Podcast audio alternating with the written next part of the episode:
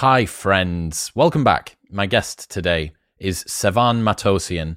I have been a massive fan of him for years and years. He's made umpteen award winning documentaries. He was the guy behind so much that was great about CrossFit's media team for basically all of history. And he has recently started making a name for himself being a parent it sounds a little bit weird making a name for yourself doing something that 90% of people do, but there is a very unique, very growth minded, very forward thinking approach which him and his wife have taken toward raising their children. The way that they diet, the way that they train, the way that he deals with discipline and boundaries and structure. And I just wanted to get him on to have a discussion about what it is that makes his parenting style so unique uh, as someone who doesn't have kids but one day wants to, um, hearing the language of bringing up children spoken in a way that resonates with the personal development and the um, progress that I'm used to in other areas of my life really it, it struck a chord in a way that I haven't heard any sort of parenting advice done before.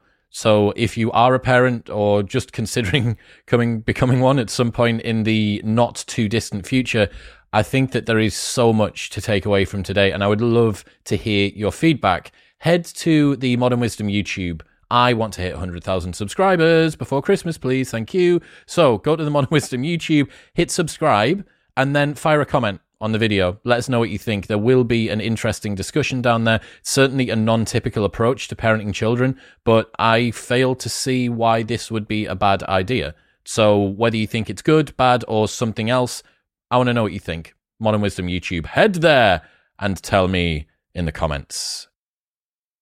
But for now, it's time for the wise and wonderful Sevan Matossian.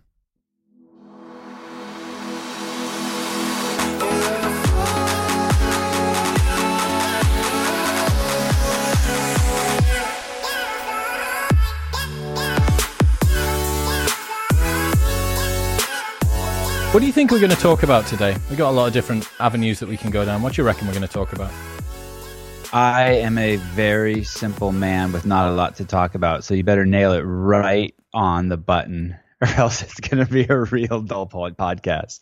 I disagree massively. So, okay, first question is how come you have made a name for yourself doing a thing that 90% of humans do, which is raising kids? Whew. Um, I love publishing. I love creating stuff. I use social media as a cheap publishing platform. It is not something that I use to really scroll around on, um, even though they're always tempting me in the reels with those girls like doing all those fancy dances and barely clothed.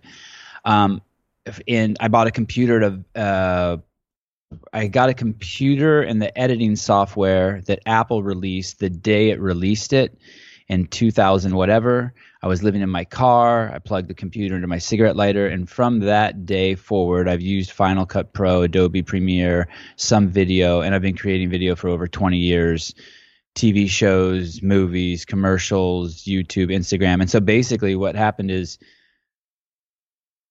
I have my three I've, I've been I now I know what happened. I've been preparing all these years because now I have my three favorite subjects of all time my three sons. Um, Avi, who's six, um, Ari and Joseph, who are twins, who are three. And they are um, not only my Sistine Chapel, they're going to be my greatest work ever, but I'm going to record it because that's what I enjoy to do. And so they do some stuff on Instagram that's got them uh, some attention. And um, and so that's how our, I think our, our paths have crossed. And we both CrossFit. I think we're both sort of in that ecosystem. Lots of people take videos of their kids, though. You know, like it's every every mum that I know is so trigger happy with the camera. So how come? What what, makes you worthy of people caring what you do with them? So the, in um, so so one, I have 20 years of experience of creating videos. So maybe I in in, in my in my previous life, I created more than probably in 2007, 8, 9. I created I don't know, I want to say piece of content every single day for CrossFit Inc. And um, there was even a joke at CrossFit Inc. that it should be called Sevan.com and not CrossFit.com. I think there was a day where they published my stuff 42 days in a row in 2010. And so I've had a ton of practice, right? So I know on some level how to um, intuitively, I guess, um, to present my kids in a manner that would be intriguing, but not only intriguing, educational. My point, my my my main goal of publishing is I just want to add value to people's lives, right? So I want people to see. For 50% of it is, is I just like to create stuff, and on the other side, the other 50% is I want it to add value to their lives. And because I'm a CrossFitter, and because I have this um, unwavering belief in the CrossFit methodology, which the foundation is diet, and then up from there it's movement, um, and and that struggle causes adaptation. That's how I'm raising my kids. I basically there's two two basic premises for how I'm raising my kids. I'm using the CrossFit methodology, and then I'm sort of using using um, Taoist principles or principles of the journey to enlightenment through like maybe like uh, vipassana or creating space or um, not stilling the mind, but um, watching myself and making sure that I'm making the best decisions for my kids as a human being. I know that was a lot. I was really trying to condense it in there, but those are sort of the two outside things. You're seeing physically how I'm training them and the things that I'm asking them to do and show them to do and the diet that they're consuming on my platform. But then you're also, and I've only recently started sharing this, I'm sharing with people how I work through the hard times, you know, whether it be their temper tantrums, they're pressing back. And I do that through, um, really in the simplest way Taoist principles or just really, really staying still and sort of becoming nothing. And by nothing, I mean no thing, not, you know, no thing. And so that they can um, resolve their own their own problems. Doesn't always work out. did you always know that, that and, did did you always know that you were going to be some savant sage of experimental child rearing? No, no, and I don't, I don't, um, I don't know, and I don't, I don't accept that. Like, I don't think that about myself, and I didn't know that. So, uh, my, my wife and I were, we were married. We're we're been together 20 years. And the entire time, the plan was not to get married and not to have kids. I had no interest in it. I thought people who got married were just tools of the man, just followers. And I thought that there were enough kids on the planet. Who am I to contribute? What can I contribute? And then some, and then we were living with some friends and they had a baby. So we were in a house and now there's a baby. And then my closest friend in life, he had a baby. And somehow that triggered my wife at 39 years old to be like, hey, I want a baby. So we had a baby and it was just like i mean it was so just casual. Um, and something happened. I, I, I can't like biologically emotionally mentally um, there's this Taoist saying stop thinking and all your problems will go away. And that's basically at i'm 48 years old um, and I, point my age out because my 30s were my grinding years. So I don't know how this would have turned out if I would have had a kid at 34 because I was so, you know, I, I, I shot movies in 100 different countries. I mean, I was on the ball. And so now I don't want to do anything. Something just happened. I don't want to do anything but be with my kids. That's it. Like I have no, like, that's it. I don't. I don't. I, That's I, terrifying to hear, to man. Day. Like uh, uh, that absolutely terrifies me. And I've been talking about this a lot, especially this year. That there is an archetype for women who hit sort of thirty and then perhaps start to get a little bit more serious about settling down. But for men, I don't think that we quite have that. And we live through archetypes, right? We live through these sort of cliche grand narratives where we look up to the classic um, roles that people play in movies or in books or whatever it might be. And there isn't an equivalent for the young guy who has served his time burning the candle at both ends and now really wants a family, likes the idea of a family. And to hear that, that there is a switch somewhere inside of us that none of us knew even existed. And at some point, all of the other guys who are listening who have been loving being independent, sovereign agents with upward mobility and freedom to do whatever they wanted. I'm going to Dubai tomorrow because I can. What's the point in having fuck you freedom if you never say fuck you? And at some point, I can potentially have this switch turned on, which completely flattens my entire worldview and makes me become at the mercy of these little miracle creatures that I've just brought into the world, and the rest of my life's going to stop. That's like beautiful and terrifying at the same time. Let me let me uh, maybe I'll shed some light on it. And what I don't know if what I'm saying is true, but let's say that we go out in search of life, and when we go out, we're just mirrors and we're just looking for perfect reflections of ourselves, right? And so that's the struggle of life that we can't find that perfect reflection. So we move from relationship to relationship and coffee shop to coffee shop and job to job and buying car to car. And we're either trying to scratch something inside or outside, but we're looking for that perfect reflection. Maybe, I've never explored this except for just now. Maybe what happens is these guys came out and they just start reflecting me perfectly. And bam, they got me why do right? you think the reflection is what we're looking for?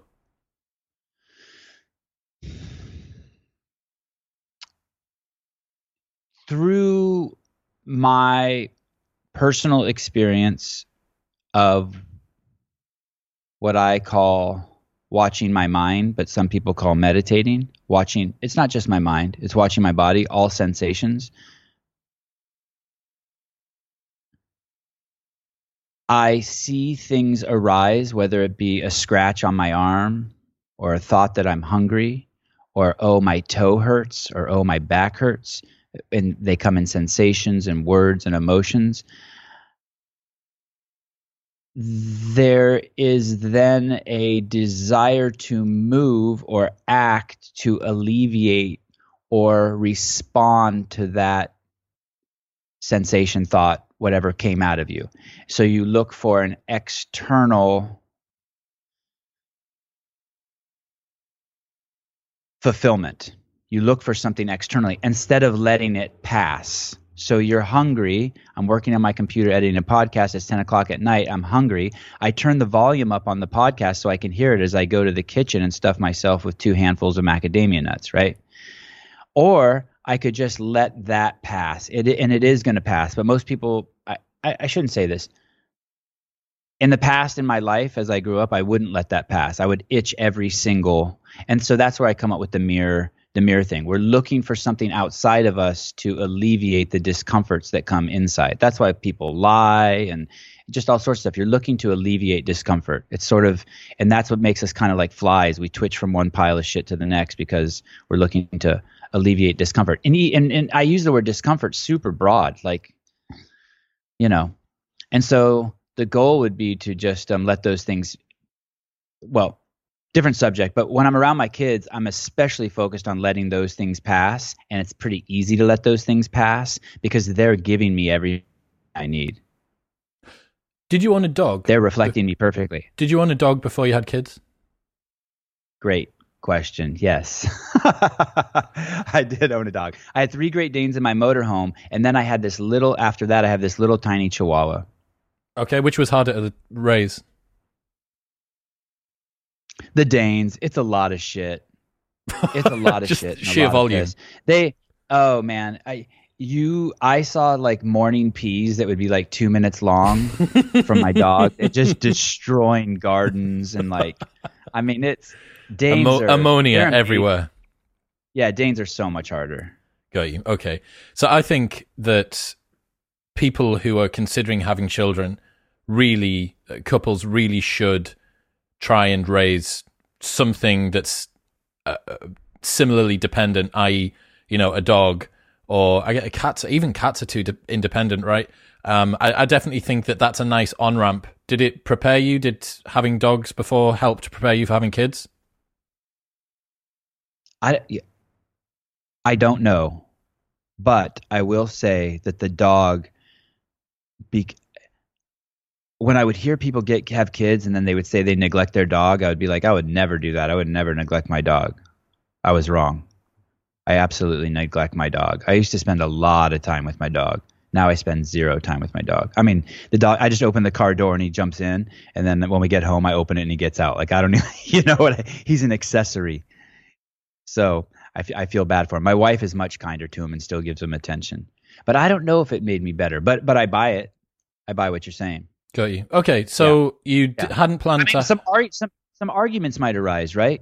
I mean, as superficial as it sounds, when you have a kid, like, are you going to circumcise the kid or are you not going to circumcise the kid? Are you going to send him to school or you're not going to send him to school? Is it okay that he chews gum? Is it not okay that he chews gum? I see couples fighting about that shit everywhere I go. It's it's and so if you get a dog, maybe like you guys will argue over grain-free food or spending the extra money to get raw food, and you guys can work out some of those um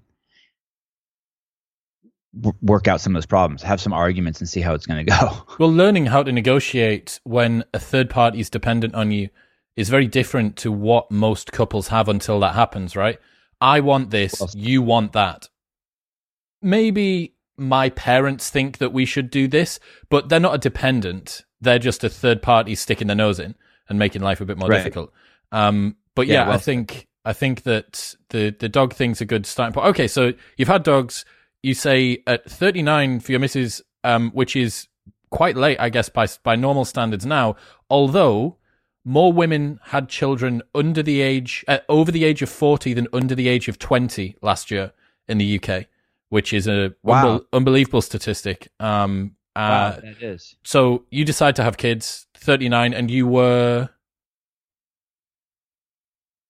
I'm 48 now. My oldest is six, so I must have been 42 or 43. Yeah. What what what what happened there? The switch the switch gets flicked on, but you don't know none of this. You don't know that you need to build. I'm jumping ahead, but you don't know that you need to build like the biggest playground made out of soft area things and learn about mindfulness for your kids and stuff like that. You just have a life of lived experiences, which is quite vast, and, and you're a mindful guy that's self reflective and quite truthful. So I think you have a strong foundation for it. But obviously, like you have none of the skills. So do you just start reading books when you find out that your wife's pregnant? What what happens? So we have she has uh, so basically we, we start going to um birthing classes and it's it's a three hour i want to say it's a three hour class once a week for eight weeks. And we're in that class and that was pretty incredible because it would be three i couldn't remember the last time i spent three hours of uninterrupted time with my wife right? We're just in the class sitting in a chair with our arms around each other and they have you practice doing all sorts of stuff that i wasn't comfortable doing like whispering affirmations into her ear and just all all this stuff right? And and at, but at the end of every three hours i was like stoked. It was it felt like like i felt closer to my wife from that and even though it is, and so when we went let me go back a little bit so when we went into that class our plan was to go to the hospital and have the baby right i wanted the safest best medical treatment possible and then about halfway through the class the instructor said hey you don't want to do a a medical birth. You don't want to do a birth in a hospital. I'm like, yeah, I do. And she goes, no, you don't. And I go, how do you know? She goes, because I listen to the way you talk and I can tell you do not want a hospital birth. So I disregarded what the teacher said. But then finally one day when we were visiting um, what is it called, an OBGYN, my wife's OBGYN, I said a couple things to her. I said, hey, are you going to be at the birth? And she snapped back at me, what, do you think I work 24 hours a day, seven days a week? And I was like, whoa, whoa, easy. And then I asked her something else I can't remember, and she pushed back and got really angry. And then also told me that though that this birth is going to be a partnership, and I'm like, she's lying to me, or she has a total different view of what a partnership is. So we started looking at um, the home birth route, and we had Avi at home, a home birth, just in the living room of our house. This is to answer your question. So the midwives leave, and then there's this dude. It's just me and my wife and this new dude in the house, you know? And you're pretty high. You don't sleep for like a couple days. You're like on you're sky high, like someone put cocaine in your coffee every morning. I mean, you are just out of your mind high. And fortunately, she just started breastfeeding him and I just kind of just hung out and made sure I took care of my wife. I just faked it, I guess. I, I, I don't know how I knew what to do, but I just faked it. Just make sure there was plenty of food for her, and she just basically sat around and breastfed him on demand for the first two or three months. Then she started getting out of the house. I know a lot of women get out of the house sooner than that, but she she hung tight in the nest. And then You think she that's important? Bre- uh yes, for the woman to hang tight. Yes. I think when I hear, I mean, and who the hell am I? I'm just some dude. But when I hear women already going out for walks and stuff after a week, I do not think that's smart. Why? I think that there's very few times that human beings should stay still, and that is one of the times. The woman's body has just been through a tremendous amount, and it's a time to for the woman to reflect and really, really focus on herself and focus on her baby. And the fact that they the, the the term I hear a lot is they go stir crazy, that they need to get up and move or they need to get out or they need a little cup of coffee or they need a little bit of wine or like you know, I'm not judging those people. Don't get me wrong, but I do have really strong opinions on it. I'm really glad my wife didn't drink coffee leading up to the pregnancy. I'm really glad she didn't drink wine. I'm glad she really stayed still and took care of her body. If a woman does get up too early and start moving around and be active, she'll start bleeding again. Um, it's a tremendous it's a tremendous toll on the body. I think to produce all of that milk. Um, you want the body to heal. Um, literally when she so she breastfed Avi for 18 months while the twins were in her growing. Then a month before the twins came out, she stopped breastfeeding. And then the twins came out and then she stayed in the house for another 3 months. Imagine that. Like I bought it my very first car I ever bought was a van. My wife and I bought a brand new van. And when I pulled it up to the house, that was the first time it was like the kids were like two and a half, three months old, the twins. That was the first time she came from the back room and and looked outside. Oh, I got a new car. And this is my wife who's very active, who did CrossFit throughout her entire pregnancy. You know, the woman has abs. She has she's she's a beast. And um yeah, the healing and, and maybe she's also uh, the twins came when she was 42. Right? And we had those at home also, which is illegal in the state of California. And why is um, that? Isn't that amazing? Because women, I guess, aren't allowed to do what they want in the United United States of America. Is it the fact it was twins? Yeah.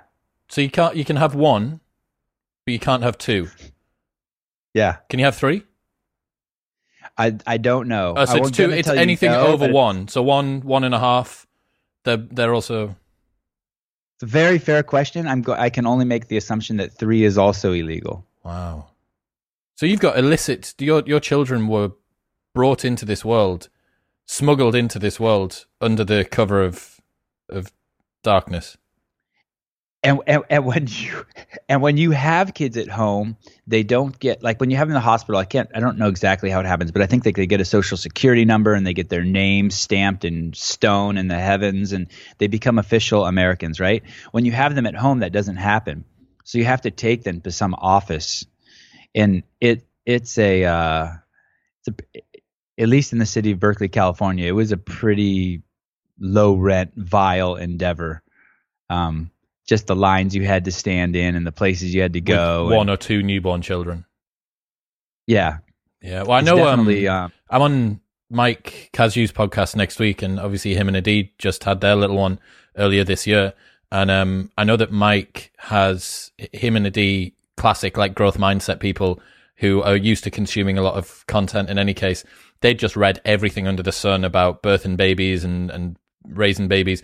And they were, I was talking to him earlier this year and he was adamant about a home birth, absolutely adamant about it. Uh, and he had this big laundry list of reasons as to why he had. So that's two for two on people that I respect with regards to child rearing, saying that that is a, a, a route that they took.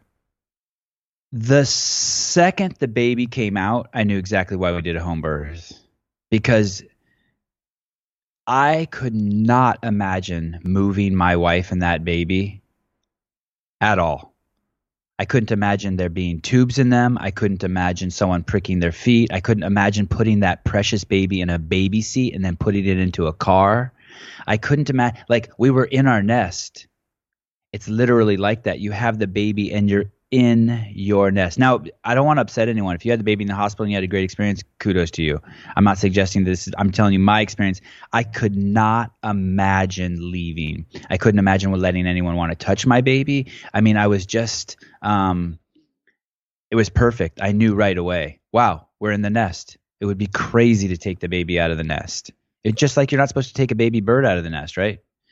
Yeah. Okay, so we've, we've we've got ourselves to the birth now, but you still, Yeah. other than these three-hour sessions where you whisper nice things to your wife and hug her, you, I'm still not hearing you assimilating some amount of information which permits you to do progressive things as a parent. Where, where's when does this start? Other than other than taking time away from the dog. Um, so when they what so because we CrossFit and because I know struggle causes adaptation, I knew right away that tummy time was important. Even though people told me not to put the baby on the tummy, I started putting the baby on its tummy, and the baby would scream and cry, and that would re- that was really hard because you intuitively just want to go over and grab the baby. So I started setting a timer for like 30 seconds, and I would be like, "Hey man, it's only 30 seconds," and I put the baby on its tummy for 30 seconds. Excuse me, and then I get pick it up then I do it to a minute. Then I do it to three minutes. Then I start noticing the baby's comfortable on its stomach. Then it, I, I, I think I posted a video where Avi was two weeks old and he and he rolled over. That's pretty unheard of for a baby, right? Then I would also see people who never put their babies down and their babies didn't crawl. Now, I know that's anecdotal. I don't have any proof of that. Everything today is anecdotal, isn't it? So it doesn't matter. every everything every time I saw someone not put their baby down, and it's hard putting your baby down, man. Here's something you'll love, Chris. This is going to be you when you're a dad. I never used a carrier and I hated to use the stroller unless the baby was sleeping. So I would carry the baby everywhere because there I figured either I need to be getting strong or the baby needs to be getting strong. So when I got tired of holding the baby, I would just set it on the ground coffee shop floor, set them on the ground, you know, and then just and then just stand over them, just ready to just destroy anything that got gets near them, you know, all foot five foot five, 150 pounds of me, and um, that and, and so I knew right away that um, you should you should you should cause a little you should cause controlled struggle in the baby's life. You should give him and and I've seen babies in a hundred different countries how they're raised. I spent a lot of time in Africa. I probably made ten trips to Africa and spent I don't know four, five, six months of my life there throughout all those trips. Uh, those men who I I've seen in Africa in like in in the really rural parts of Africa are made of fucking steel and are strong as I mean they're freaks of nature and their lives are hard like I saw, I saw, I saw, you know, one year old babies just sit, sitting or standing around in the fields while the moms were, you know, trying to get water or, or hoe the fields. I'm going to close this window so the dog doesn't bark. Cool. Excuse me.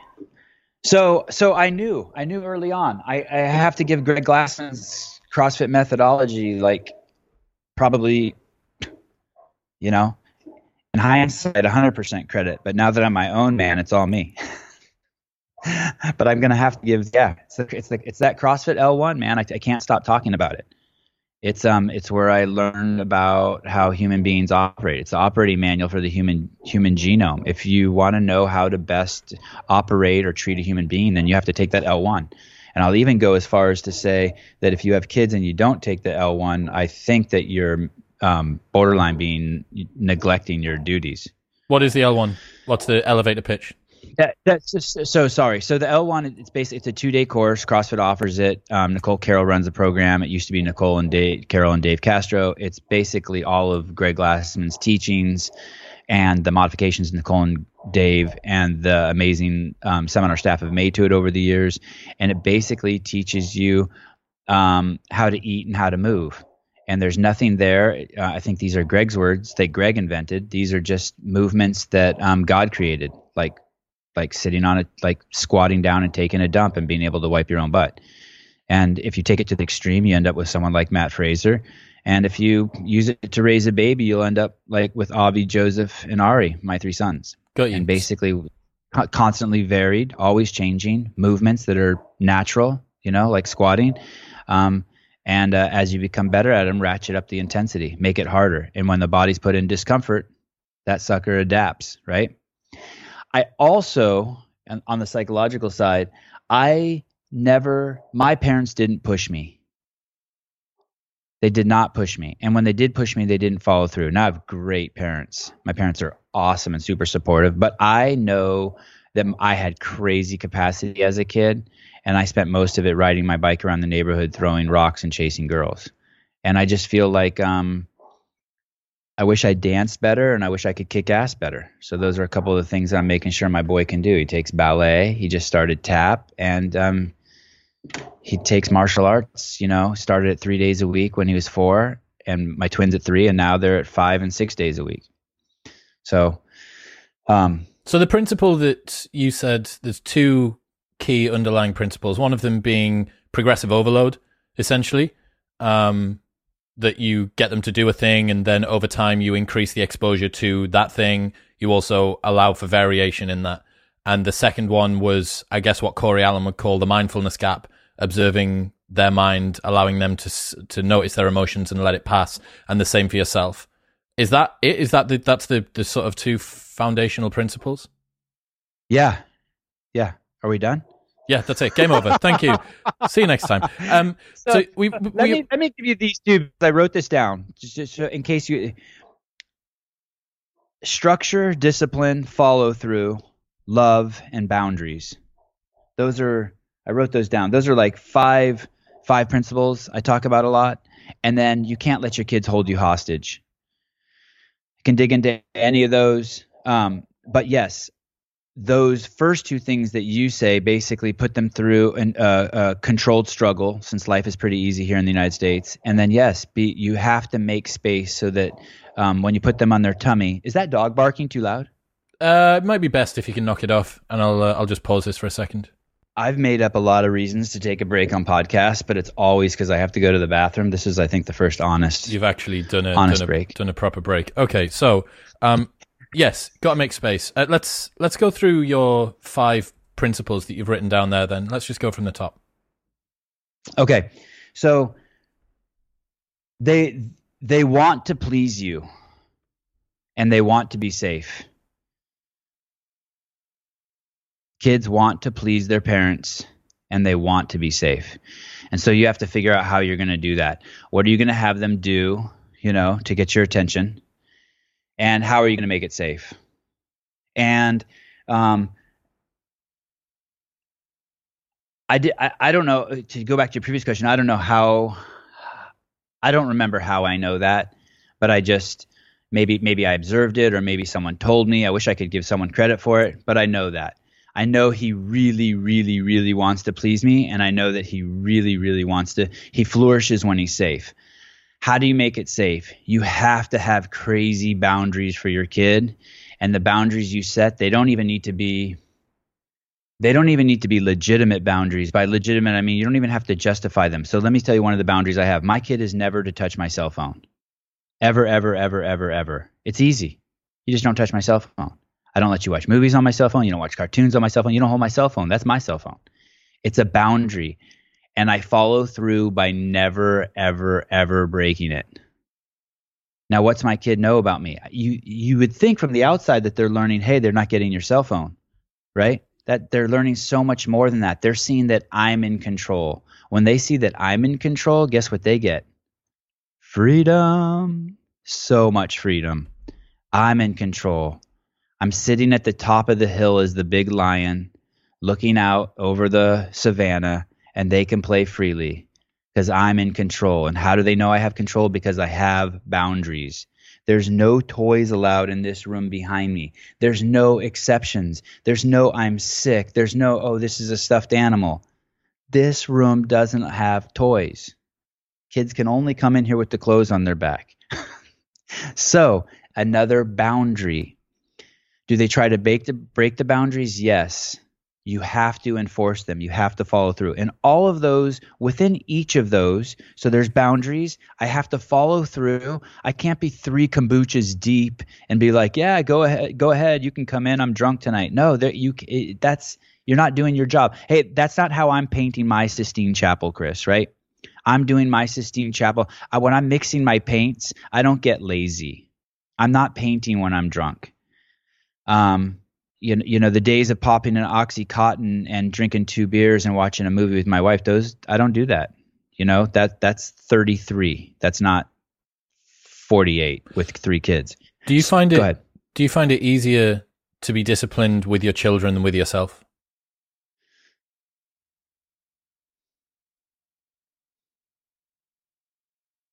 You're asking me at a really, really weird time because I'm so hyper disciplined with myself right now. I'm so disciplined with myself right now, and by that I mean I, I, am not drinking. I haven't had any refined because of COVID. I I believe that you're completely inoculated from COVID if you don't eat any refined carbohydrates or sugars, and so like I've made myself bomb proof. You know what I mean? I, I have not the the only carbohydrates I have are leafy greens um, and and meat. That's all I eat. And um, so you know what I mean. I'm on. I'm in ketosis. so it seems to me, it seems to me that what you're talking about here doesn't just require discipline. It's discipline being taught to your children, but the starting point, the inertia that you need to get over in the first place is yourself as a parent. That if you are uh, undisciplined as a, if you are undisciplined as a parent, there is no hard boundary for the child's discipline to come up against. You mentioned there. I- you, you, can create boundaries, but inevitably those boundaries are going to be subject to your own desire to be disciplined. So, for instance, one night parent X is feeling a little bit down and really wants the comfort of cuddles off her, his or her child. So let them come into the living room with their toys and their blanket because of this thing that requires discipline first. The foundation of the discipline is, is built upon the parent and then broadcast to the child. Yeah, you you know why I'm having trouble. I think what you're saying is true, and why I'm having trouble understanding it. And to give another ex- explanation is, I don't have to worry about giving my kid Oreos because I would never allow Oreos in my house in the first place. And that that's actually not true. I've had guests who bring their kids over to my house and their guests don't like the shitty desserts my wife makes without sugar in them. So they bring their own desserts and they their kids eat Oreos in front of my kids.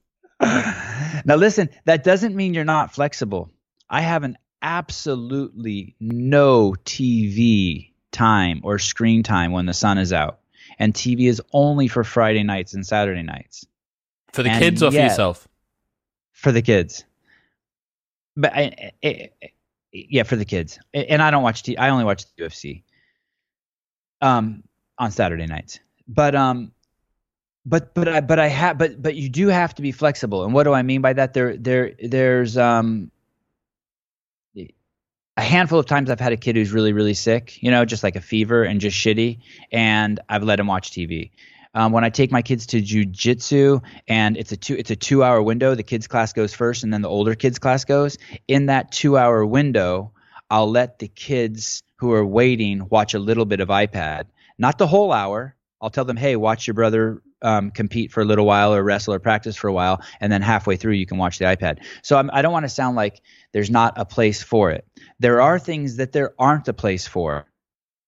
Chewing gum you should never give your kid chewing gum. Why? You're being a bad you're being a bad parent. There's no point to it. You're only hurting your kid. Why are you giving a 6-year-old chewing gum? What? Is that very common? Oh, buddy. Oh, buddy. Buddy, buddy, buddy. So common. I see kids chewing gum all the time. I see kids at jujitsu and the instructor has to tell them spit the gum out. Now, here I'm going to tell you why parents give their kids chewing gum. This is not probably this would have never resonated with me before I had kids, but there's something called the hostage situation. Parents are always 100% of their waking hours and even in their sleeping hours probably preparing for the hostage situation and waiting for impact. And what that means is you ask me, Chris, can I have some gum, Hayrig? Hayrig means dad in Armenian. And I say, oh, and I want to say no. I know it's the right answer, but I'm in line at Starbucks and I'm next. And if I say no, you might have a temper tantrum and I might not get my coffee because I have to carry you outside. And then I say, yes, you can have a piece of gum. It's where all the bad decisions are made in the hostage situation. And it's crazy. There's hostage situations everywhere. Every time your kid opens his mouth, you're in a hostage situation. And they, they're constantly asking for stuff. But you have to follow through and you have to have these boundaries. If you don't, every time you give in, you will be doing two things. You'll be shitting on your Sistine Chapel, meaning hurting your kid, and you'll be weakening your position for the next time, but you'll also be making your kid feel unsafe. It, there's no win. There's no win. That was the sixth uh, principle, right? You had your five, and then kind of was the the hostage. Don't let yourself be held hostage. Was number six? Is that correct? Yeah, I guess I am flopping around. What did you say? You're not no, going to come on my podcast and flop around. And- that's what I'm here for. I'm here to flip flop around. Um, number one. What was number one? Um, there's structure. Kids need structure. Yep. Daily routine. Yes, and even even I apply. I do structure even through their clothing. So I just I make life so easy for my kids. My kids wear the same thing every single day, basically. They have a they have these these pants that they wear, and they have a, a what we call a wife beater in the United States. It's like a, a just a white tank top, and I know it could use a better name, right? And then and then sweaters. They have a long sleeve sweater and a short sleeve sweater, and they can depending on how cold or hot it is, they can layer up or layer down. And then the shoes are always in their car because there's no need for shoes at home. Why would you have shoes at home? Well, you got to walk home, to the barefoot. car. Yeah, you just go barefoot. That's the advantage. That is coming and, uh, from a uh, man who lives in very temperate climate. True, true. Um, then the second thing after structure is discipline. And not discipline in the fact that they need discipline like uh, I guess it's a cousin of structure, not discipline like, hey, they need spankings, but they just need to have things that are organized. They need to understand that, okay, every Monday, Wednesday, Friday, I'm going to do this at three o'clock, no question asked. I know it sounds like structure, but it's also discipline because they're kids and they're not going to want to do it. So they have to they have to start building habits of discipline. Uh, love and attention. That one, I don't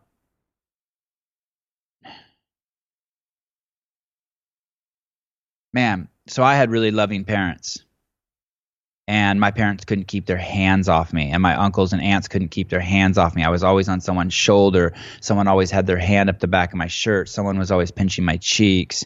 Someone was always holding me upside down. I mean, I, I, I don't know how. Um, I don't. I don't know. I don't know. That one's so innate in me. I don't know how you would teach that.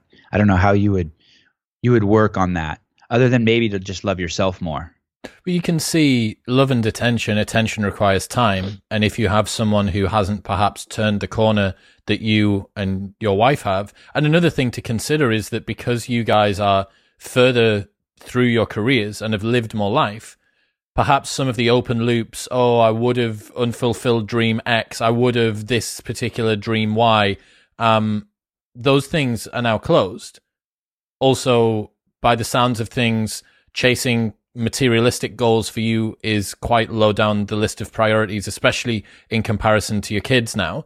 And with that being a fact as well, like there's no reason to go to work. You know, you've got the, the classic CEO of a Fortune 500 company, you know, working and the, the, the matron or the au pair or whoever they've got comes around and looks after the kids. And then he gives it a tap on the head at night and then goes to bed and wakes up three hours later and goes back to the office or flies off to Japan to do a deal, whatever it might be. Like that's a way that would very quickly get in the way of attention, right? You can't give love and attention if you're not there, if you're not hmm. present and presence is both right.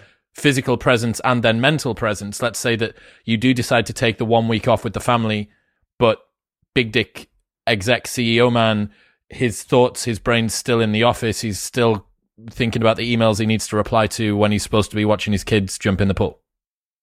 Right. You nailed it. At, at the most basic level, you have to be there physically. Hey, I, you just brought up number six. I, I might write a book after this podcast. You should do. Numbers Number six, relationship. My relationship. Did you just go from number Sorry. three to number six? I did. Bear with me here. You are you're number you're six. Terrible. number six, the relationship. My relationship with my wife is vital because of on the most basic level, every child wants one. Every I can say this about every single child. Every child wants a mom and dad that love each other. They just want that. I wanted it. You wanted it. Everyone wanted it. My parents divorced. It's okay. It's fine. But but you don't get everything you want in life. But I wanted it. I it doesn't mean my wife and I don't fight in front of our kids. We have definitely fought in front of our kids. And do you make um, a do you make always, do you make a point of trying not to do that? Uh, yeah, absolutely. it, before we had kids, I was I was much more aggressive in getting the last word. Now, from the second the start fights, I'm trying to shut the fuck up. I'll take her in the back room and and and and we can fucking fight it out there. But I try to just shut the fuck up. I do not want to see my kids ever be rude to my wife, and they have.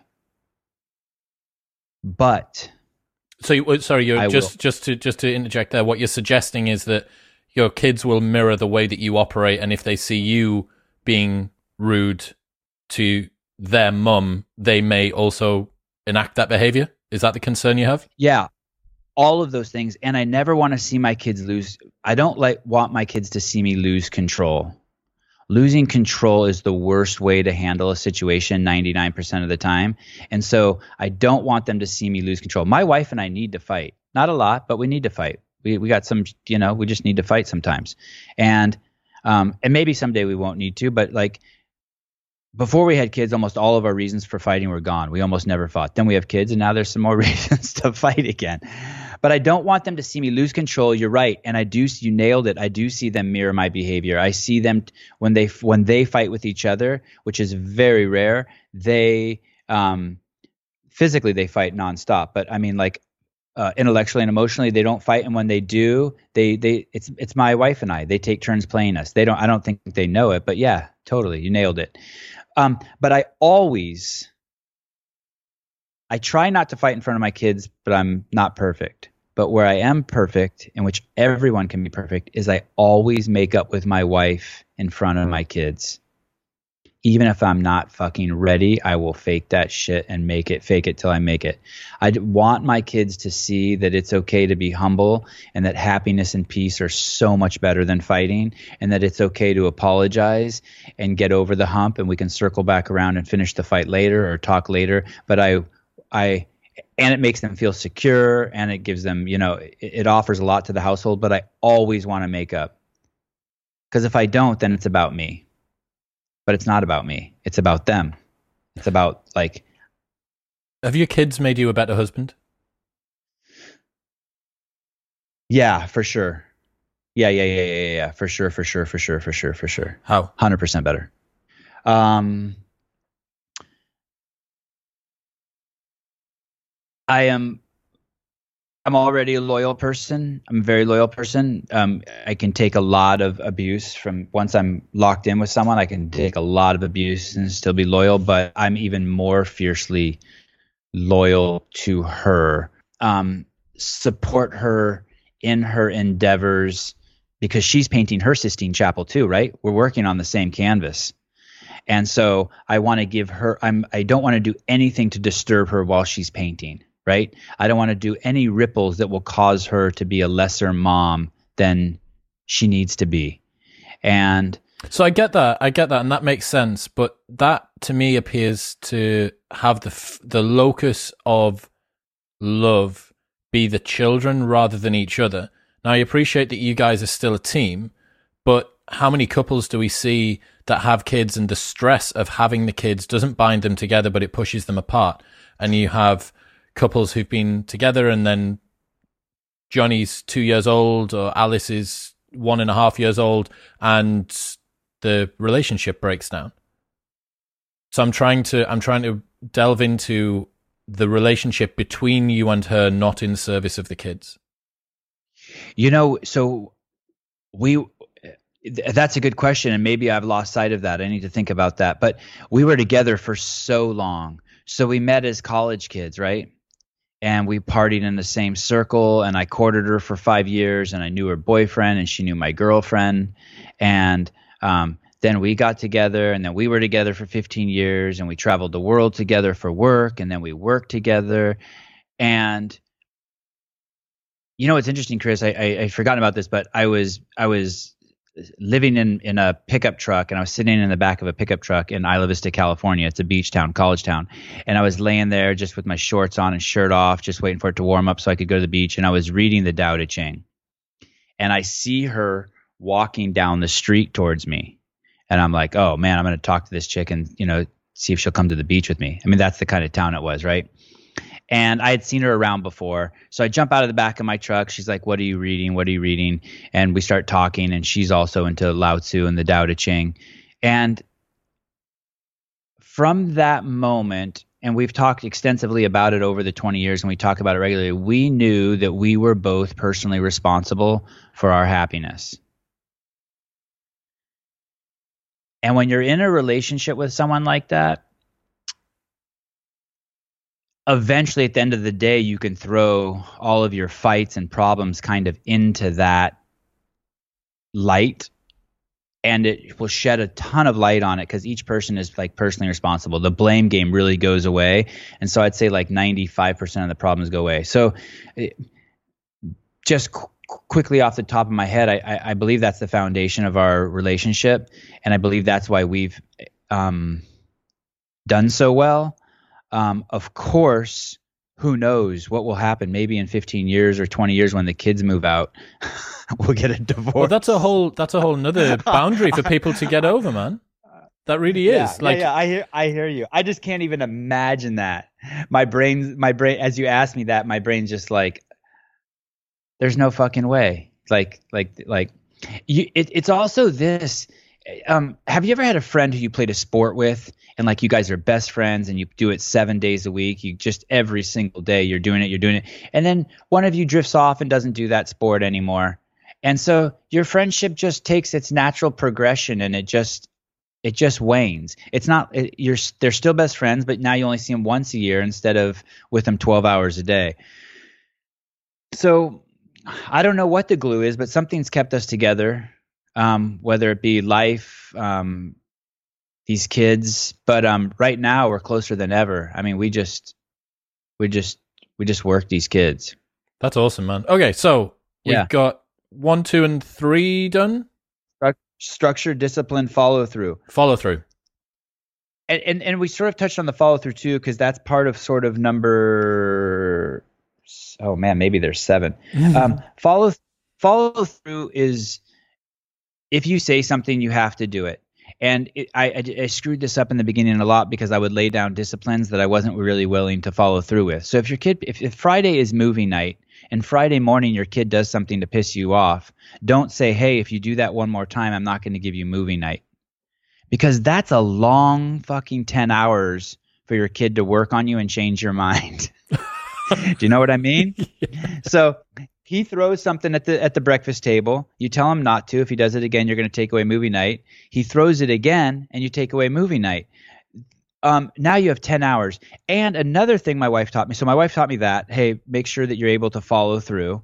Um, the other thing is the follow through ideally and should be connected to the, the the consequence should be ideally connected to the crime. So you're not necessarily you take away movie night but then you, maybe it's more like okay that's the second time you've thrown it you're dismissed from the table you can eat again at lunch. I don't know. And you just make them stop eating breakfast or something like that.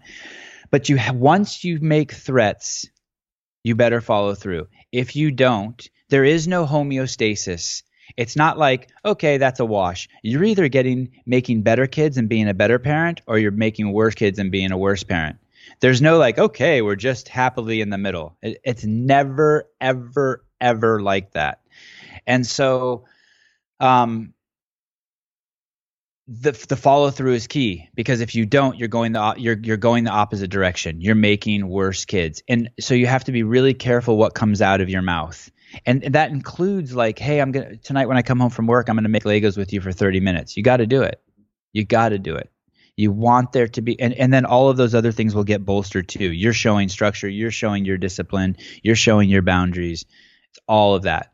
If you can't do it, if your kid asks you, "Hey, will you make Legos with me tonight?" but you're afraid to say no because you know he's going to scream, and you so you say yes anyway, and then don't do it, you're screwing up two of the two of the my premises. You've now been held in a hostage situation, and now you're not doing follow through.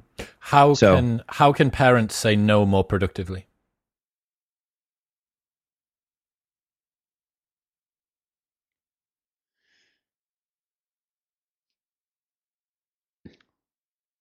Don't don't lie to your kid. Don't sugarcoat it. Don't don't don't don't fool around. In the long run, all of that stuff will just bite you in the ass. If you can't if you can't tell the truth, don't say anything. Take a few deep breaths, you know? Let's say your kid's in the back seat and you're driving them home from class and they say, "Mommy, can I stop at McDonald's?" And you know when you say no, they're going to start screaming in the back and you don't want to hear it.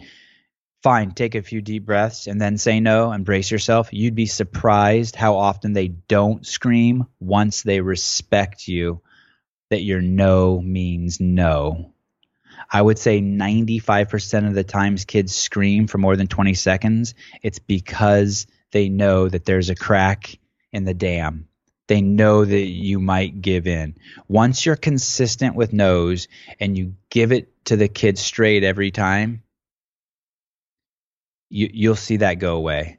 You'll really, really see that go away. I mean, literally, people are blown away the fact that I can just walk right by an ice cream shop with kids outside eating, and my kids won't you know, at most, maybe one out of 10 times they'll say, Can we have an ice cream? I go, No, we don't need ice cream here. You know that. And that's it.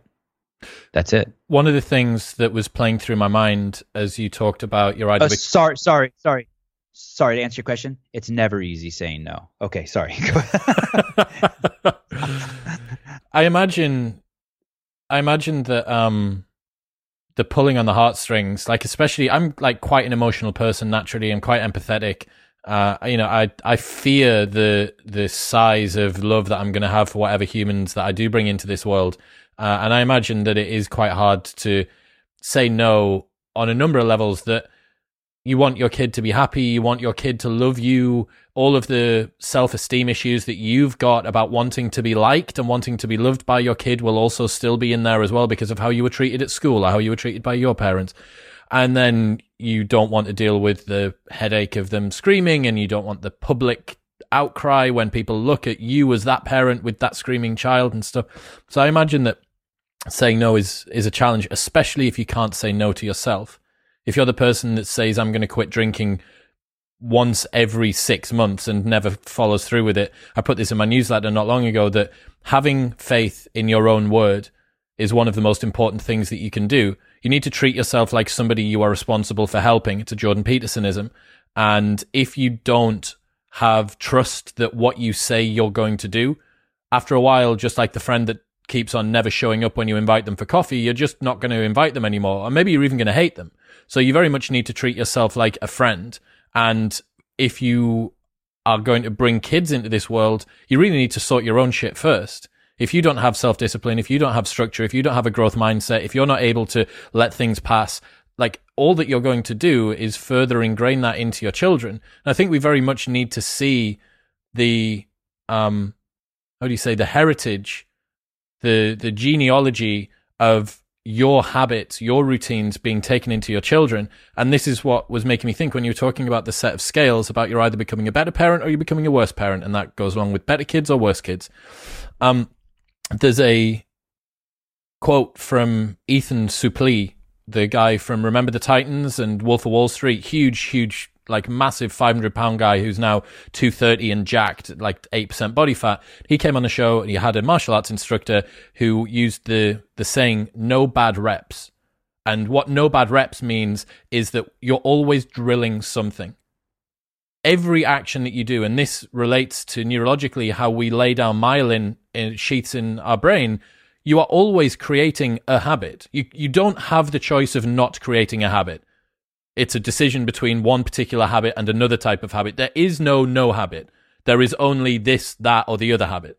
And very much so with the kids, it it, it very it harks to hard choices, easy life, easy choices, hard life. And there isn't a okay choice, okay life. There isn't there isn't one of those.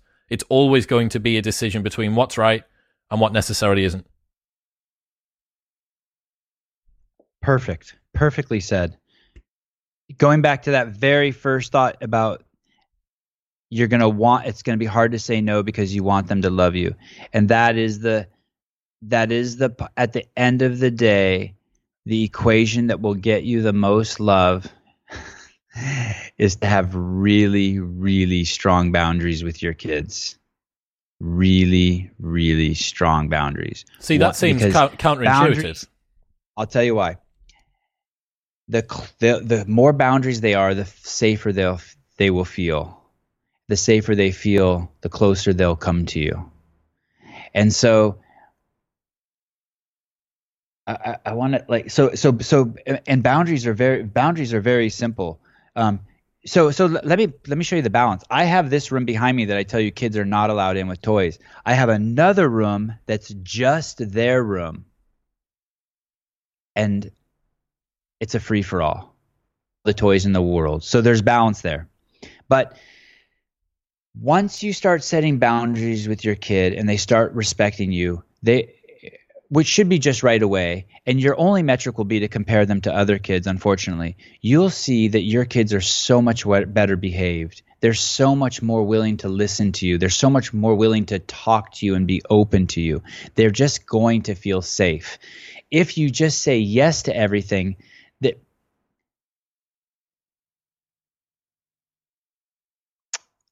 they're just you're you're going to have spinouts you're not, but but it's going to be worse than that. I God, I, I, haven't thought about this in a long time. I used to really think about this a lot when I was really getting comfortable because it is it is something you have to get comfortable with to build boundaries for your kids. What will happen is if you don't build boundaries for your kids, is you'll end up having kids that nobody likes. So let me give you an example.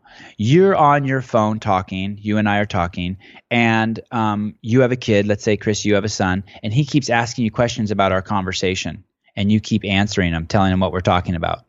Instead of, hey, Chris Jr., I'm on the phone. You need to go step away and give me space. That's what you have to say. It's your time with your friend Sevan. We're talking. If you don't do that, now you're teaching a kid, hey, it's okay. And, and I don't know if you have friends who have kids, but this is a big problem with kids. The, the kids are just allowed to interrupt. They have no boundaries. Their parents let them hold their cell phones. They let them talk to them when they're on the phone. They interject in conversations. If they want to be a part of mine in your conversation and be adults, then they have to act like adults. Hey, Chris is talking. Wait till he's done. yeah, I mean, you know what I mean? Well, I've heard you do this. We've been on the phone and I've heard you do this. You know, your kids have yeah, been okay. at this. Uh, we continue to have conversations while you're at the skate park. And inevitably, skate park children floor. like it's you know you don't need to be a genius to work out what's going to go on there, and you can hear in the background. I'm like, well, I, am thinking on the phone. I'm thinking on the phone. Do you need to go like? And I'm waiting to hear in your voice the um the anxiety the anticipation. I'm waiting to hear the the discomfort arise and it doesn't. And i don't know whether you're walking over to him or he's coming over to you or whatever it might be. But what a couple of times you said hey sweetie i'm on the phone so you can come here and lick your wounds but if you do i need you to be quiet okay? That yeah. was it. And it took 15 seconds for whichever of the three children that was to be just sniffly. Like I could barely hear him. That's just sloppy parenting on my part. Um, taking him to the skate park and scheduling a phone call with the multitasking. Williamson. Multitasking. Okay. uh, it's funny. I, I, I hear parents say that all the time about how you shouldn't multitask, and um, I have a few friends that when they call me, like I'll always answer, even if I'm like fucking, you know, neck deep in shit. But uh, yeah, it's um, you you if you if you have boundaries, your kids will love you more. The more you say no to them, the more they'll love you. I know that's a little gross exaggeration and not a perfect equation, but your kids have to feel safe around you. And and they're they are going to look back when they're older and they're going to see all the things that you did to them that didn't help them. They're going to say, like, I never let my parents live it down. Oh my God, you took me to McDonald's three days a week. I can't believe it. And I was seven years old and you let me order the 20 piece with seven hot mustards. What was wrong with you? You know what I mean? Like, um, it doesn't mean your kids don't get free time. It doesn't mean that they don't get to rage. There just have to be certain boundaries and they have to be logical boundaries. And, uh, and you'd be, you'd be surprised. Um, if you're a short term if you're a quick short term gratification guy, yeah, then saying no is going to be hard. But I can tell by looking at your physique and your dedication to this podcast and your business that like you're not a short term gratification guy. It's going to come very very naturally for you. You I, know I, th- that I, I hope that it I, work and, I hope that it will, but I also know I see firsthand we're all our worst critics, right? So we all see our own sort of failings up close and personal. Uh, and on right. top of that, I also know even as what I would consider hopelessly undisciplined, I'm still wildly more disciplined than most of the people that I know. Um, which right. you know, it's that that old saying where they say, "Think about how stupid the average person is, and realize that half pe- half of the people are more stupid than that." Um, if you think right. about how undisciplined the wow. average person wow. is, and then realize that fifty percent of people are less disciplined than that person, like that's quite scary. Um, and again, it kind of goes back to what I was saying earlier on about the heritage that your children are going to get is very much a microcosm of what you are. We see this even in businesses, you know? You see coming out of the CrossFit world. Like think about the internal company culture that you get with an owner like Greg Glassman and a games director like Dave Castro. You see that. You see that. Even if people perhaps didn't want that to be the way that they acted forward, we, um, my core industry of club promo, I could stand on the on a street corner and look at the different PRs that are going, "Hey guys, where are you going tonight? Do you want to come to our nightclub?" And uh, putting wristbands on people. I could stand on a street corner and without seeing the badge that they have that tells us our, their company, I could identify by their mannerisms and by what they're wearing. That guy works for that company. That guy works for that company. That guy, because they're just little projections of the guys that own it at the top. Everybody knows this, right? You know, and right, this is the same in family life as it is in business life as it is in everything else. Right, right. Um, you you want people to like your kids. You want people to like your club. Set your set set set the culture up in your business so that people like your business, and set your culture up at your home with your kids so people like your kids. People love kids with boundaries. People, and and and at the end of the day, the harsh reality of life at the end of the day is hard work and who you know and who likes you. So those of you who are in high school who are listening to this and you're like, "Oh, I can't wait to get out of high school and the popularity contest is over." I have really bad news for you. it's never over. So that's another Jordan Petersonism. Uh, never let your kids do anything that makes you hate them. Uh, and that that very much so is the case. I think sadly, I think I was a very easily unlikable kid. Uh, I was an only child, wasn't massively socialized, uh, and it meant that I, I didn't really properly understand the boundaries of sort of social cohesion and, and how to really act and, and, and play with other kids, just time and attention. And I hadn't had a lot of time knowing how to do it. Um, and yeah, I, I totally, totally get that as well thinking about some friends who are just starting now as teacher trainers, year three, so seven and eight year olds. Um, and in the class, the kids who are the nicest ones that have the boundaries that are the best behaved, they'll gravitate toward them because they'll want to spend time with them because they're cute and they say, Miss, Miss, can I do this thing? You're, you smell nice or you're this. And they'll want to laugh and have an interaction. And it very much is a winner takes all environment. You know, we talk about how, um, financial privilege permits people to be in a better position than others, but we never really talk about personality privilege. About the fact that being innately likable, which is drawn from being extroverted slightly rather than introverted, the kid who's over the far side doing weird things, I probably was, like naturally doesn't get as much of your attention. Firstly, because they're out of sight and out of mind. And secondly, because if you do go over and spend time with them, they're maybe a little bit you, you just don't get what, what's going on with them so much. So that really is a different form of privilege that I've never thought about until now. But personality privilege absolutely is a thing. And the more that you have these boundaries, the more that you can make your kids likable to other people. You know, if you understand how compounding works, if you can be likable by the age of six, as opposed to by the age of 26, which is like around about when it took me to do it, um, you are going to be so much further ahead because the jiu-jitsu teacher is going to be fine letting you stay an extra 10 minutes because he thinks that you're cool. Or the dance teacher doesn't mind about you turning up without your shoes when everyone else has to do this thing because she knows that you're well behaved and you wouldn't have left your shoes if you didn't really mean it to be that way. Or whatever it might be. So yeah i'm i'm massively on board with regards to the the make your kids likable yeah, at, at, four years old, if your kid can say thank you and please, they're leaps and bounds ahead of the other kids, and they will reap the rewards for that in life. They'll reap the rewards for it right away. The kid who says thank you to their teacher when they hand out snacks will get the snack first the next day. All of that being said, some of the greatest people we know had the most abusive, jacked up upbringings ever. And that kind of circles me back around to struggle causes adaptation. And so since my kids don't have any of bad shit happening in their life, I have to create it for them. Yes, absolutely. You know, I have to pour a bu- I have to pour a cold bucket of water on them at three in the morning just to remind. No, no, I'm joking.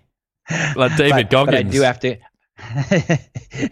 I do have to. Uh, we do have to create that struggle for them.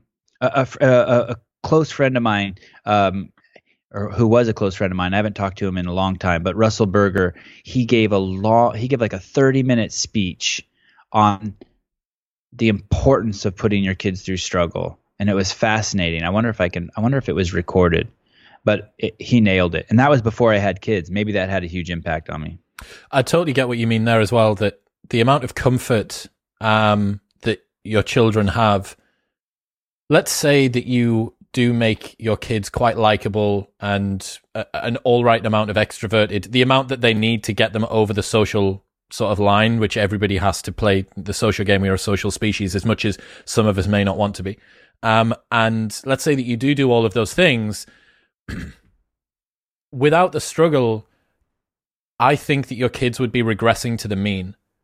And what I mean by that is that the more ordinary your life, the more ordinary your communications are with everybody else, then the more ordinary your outcomes are going to be. If you want extreme outcomes, you also need to have extreme inputs. And if you have this very normal level of social cohesion and communication and even if it's extraordinary or in terms of its effectiveness it's still that what you're aiming for with a lot of social like they're not going to read stephen covey or like the, the art of persuasion at this stage. It's about just simply being able to be personable. Um, you do need something that's going to set them apart. Um, or else what you're doing is making someone who is really really really good at being normal.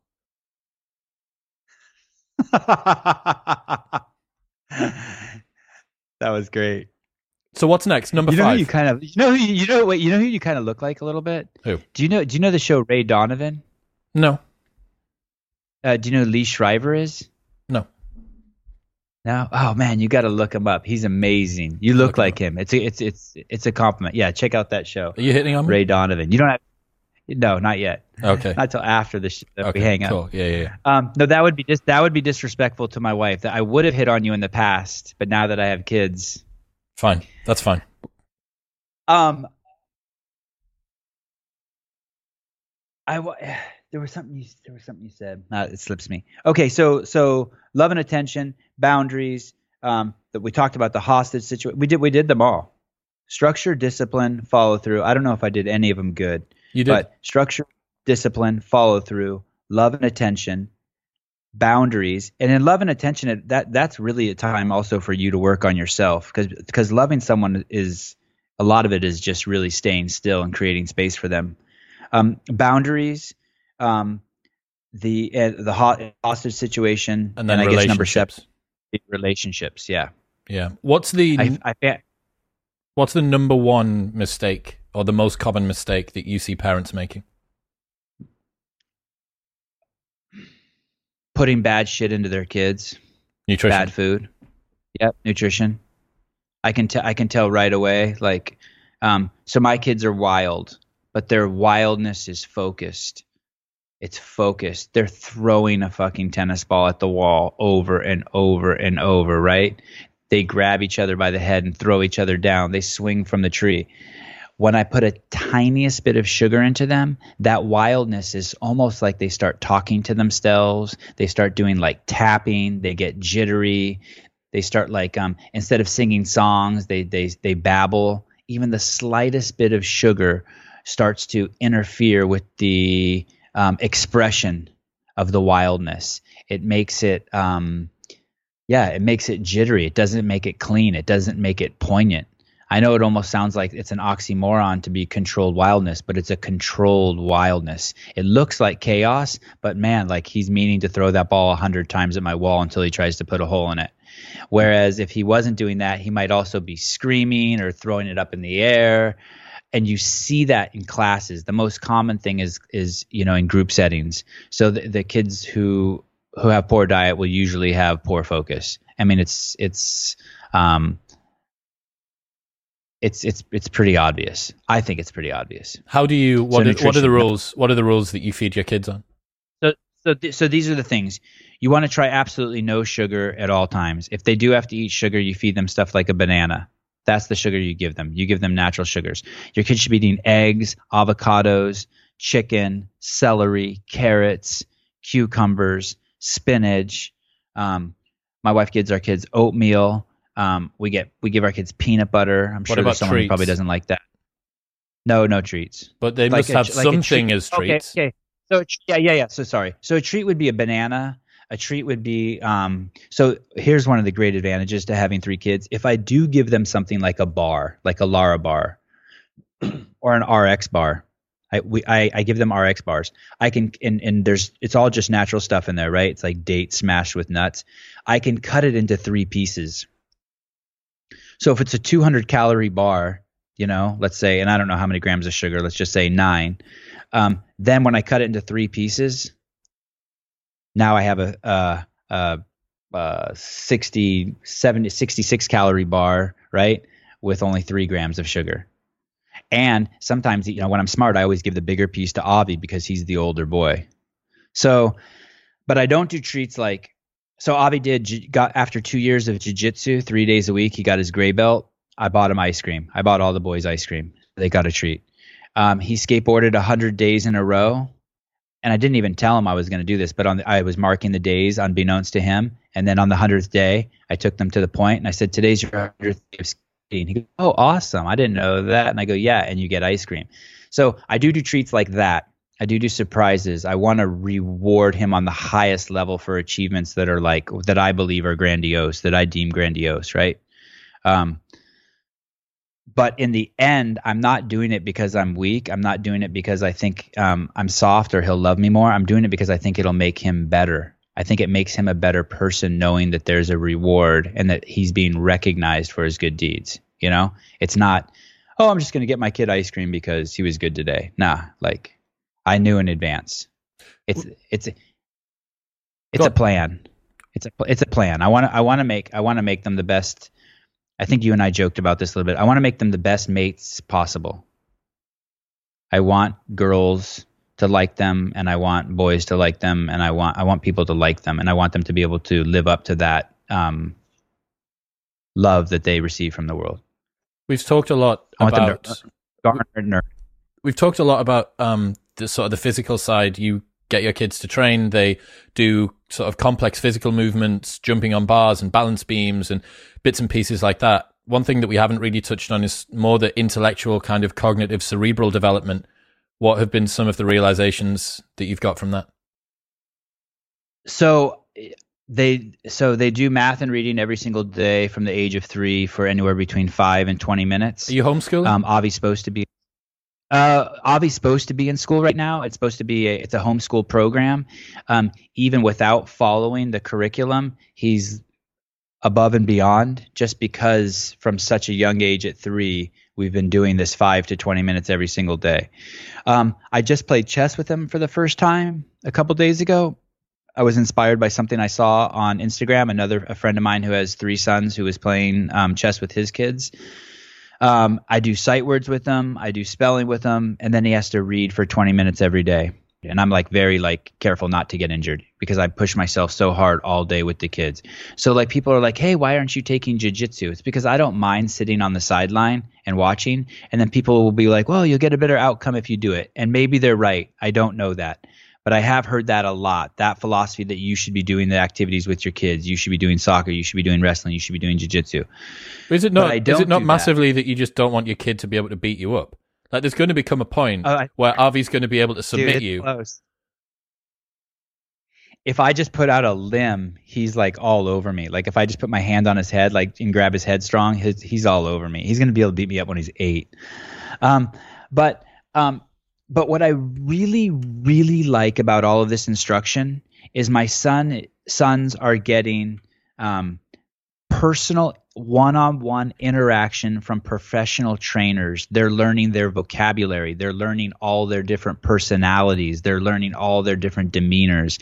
I hear avi come home from tennis and using words like you know volley and love and just you know and then he comes home from striking. Well i'm there. And the and he's like hey check out my feint and then he's like, look at my parry, and he's like his vocabulary. Or when he goes to dance, he's like, did you know plie means bend? And you know, um, so I really, uh, and I've said this before, and I really mean this first and foremost, before any of the physical activity, I like just the idea of them getting professional training. I love the idea of them getting, um,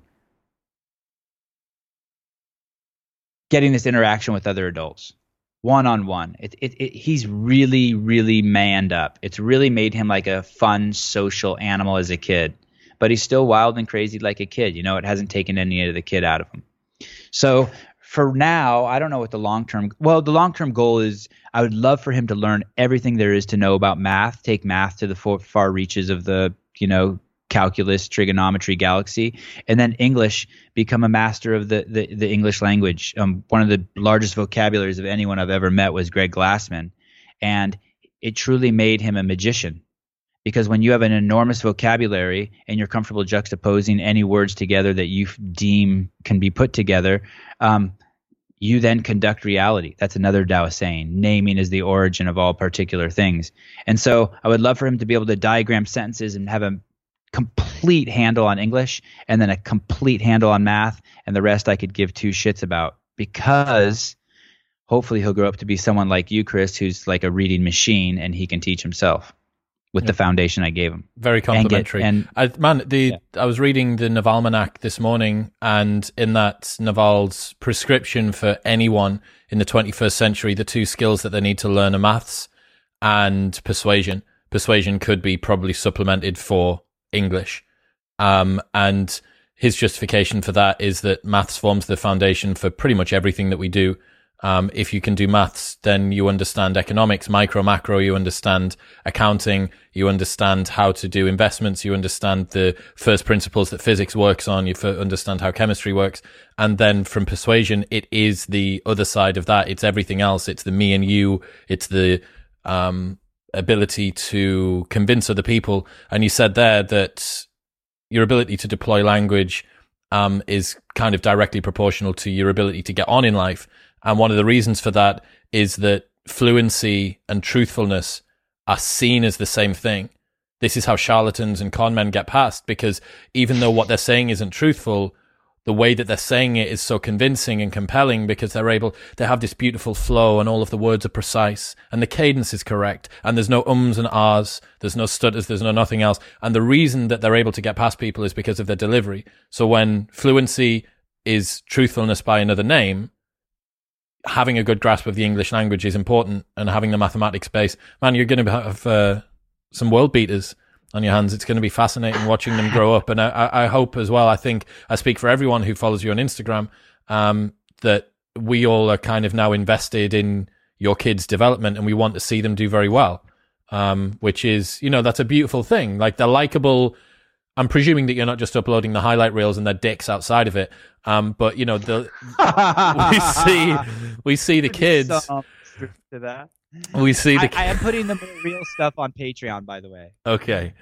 Um, yeah, man. You know, I want to I want to see them do well, and I want to see you guys do well, and I think that whatever it is that you're doing, whatever we want to call this, 21st century parenting, enlightened parenting, awakened parenting, you know, um, whatever particular terminology we do, I, I think that it's like well, well, well overdue. And for me, again, as someone who currently doesn't have kids, doesn't have anyone that I can have kids with, um, but wants them, it's inspiring and it's very, um, it's very eye opening to see such a, such a familiar structure that I'm used to, the growth mindset, the um, structured programming, the understanding of discipline, the first principles thinking, uh, the boundaries, all of that sort of stuff that I utilize in other areas of my life to see that applied to what really is for most of us the greatest thing that we'll ever achieve, which is bringing other humans into this world and making them as good as we can.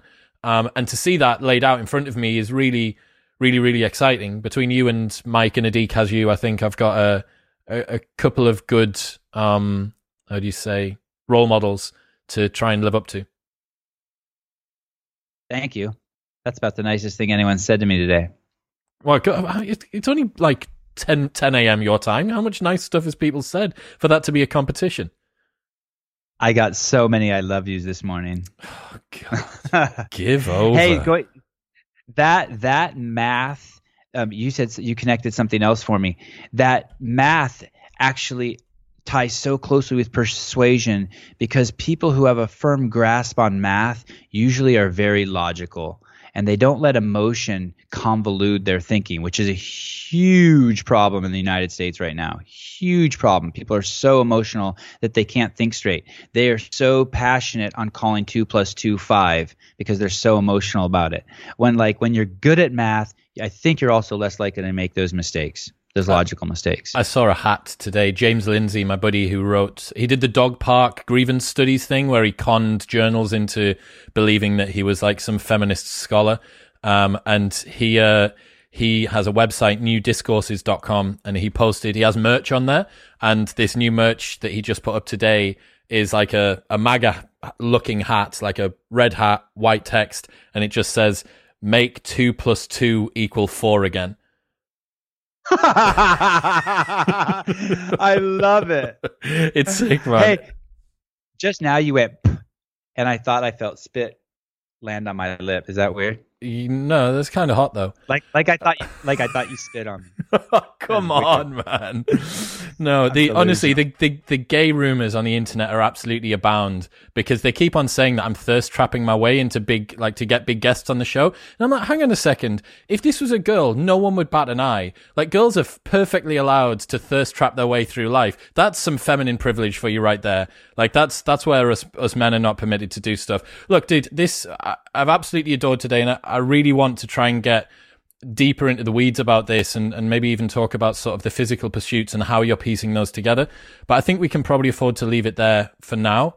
Um, Thank this, you. I'm really fortunate to have met you, man. I really, uh, again, to the people for whom they need another example of why you should just DM people and not be fearful of it. I just reached out to you as a random DM because I saw I've been watching your stuff for ages and mercifully you got back to me. And now we have this and we talk, you know, a couple of times a week. Like just reach out to the people that you think are cool. Like if you reach out to them, maybe you'll make a new friend and maybe you'll have another cool person in your life. So that's well, one you thing. were dating down. You're dating down a bit, Chris. That's no by, such by DMing me. thing. Where where should people go? Where should people go? Let's say that there's some some parents who really want to kind of sink their teeth into what it is that you do. Where should they head? I so I have two Instagram accounts. I don't know why, but I have at Three Playing Brothers and at Sevan Matossian. I publish every single day. You're absolutely right. I try to answer all of my DMs. You can also go to threeplayingbrothers.com and you can go to the Patreon account and and um, most everything on there is free. But if you subscribe, I do voiceovers on the videos and I'll show you some like like I might show Avi catch 12 consecutive balls but then on the Patreon account, you see it took me 300 tries to get that video. so, uh, but I also go into the deeper stuff that we talked about in the beginning, and I try to share with people, hey, this is why I did this. This is why I didn't um, yell at him here. Or this is why I, I did yell at him here, and, and I I go into detail. So those are all the places: Instagram, Patreon. But if you just pick one place, they'll all end up. You'll see the whole Three Playing Brothers world. And thank you to everyone, and especially yourself, for recognizing um, the contribution because it's um, and at the end of the day, I just want to add value to people's lives. You're doing it, man. You really, really are. Are we? Uh, is it a sort of a genuine con- consideration that you've got to write something to try and formalize this structure down? Um. Yeah. It, um. I, I've outlined it like three or four times. It's just really, it's like I have this motorcycle sitting in my driveway. I know we're wrapping this up. I have this motorcycle sitting in my driveway for a year that I want to sell but I had to tell my wife, you must take the kids away from me because I'm like a crack addict. I'm like, so I can spend 10 minutes online getting this motorcycle online. Because if I, I don't know when I would write a book because I'm just so obsessed in, with just being with the kids. Do you know what so, I'd, do you know what I'd, what I'd do if I was you? Um, and this is, yeah, this is the easiest way that I know of for anyone who has an idea in their mind that they want to structure, uh, formalize and structure, but doesn't have the time to do it. I would just box off a day. I would get a buddy that you know really well that understands what you're talking about. I would get him behind the camera. I'd set it up in either a studio, rent out a space, or do it in your house. And I would just fill yourself full of caffeine and speak to camera for like 10 hours. And then you're going to have a 10 hour webinar, big chunk of work that you can put on Teachable or Kajabi, and you can have as long as you'll need to do a little bit of prep, maybe a couple of days prep. But today, what we've done today, if you flesh that out, and fuck man, you can make, you would make so much money and have such an impact with that overnight. Um, so I'm one for one. And if you want to see this uploaded, the Three Playing Brothers um, protocol for how to raise your kids to be superhumans, comment below and uh, maybe we'll be able to get that done by the end of the year. Thank you, Chris. Brother, thank you so much for your time. I'll catch you next time. Bye.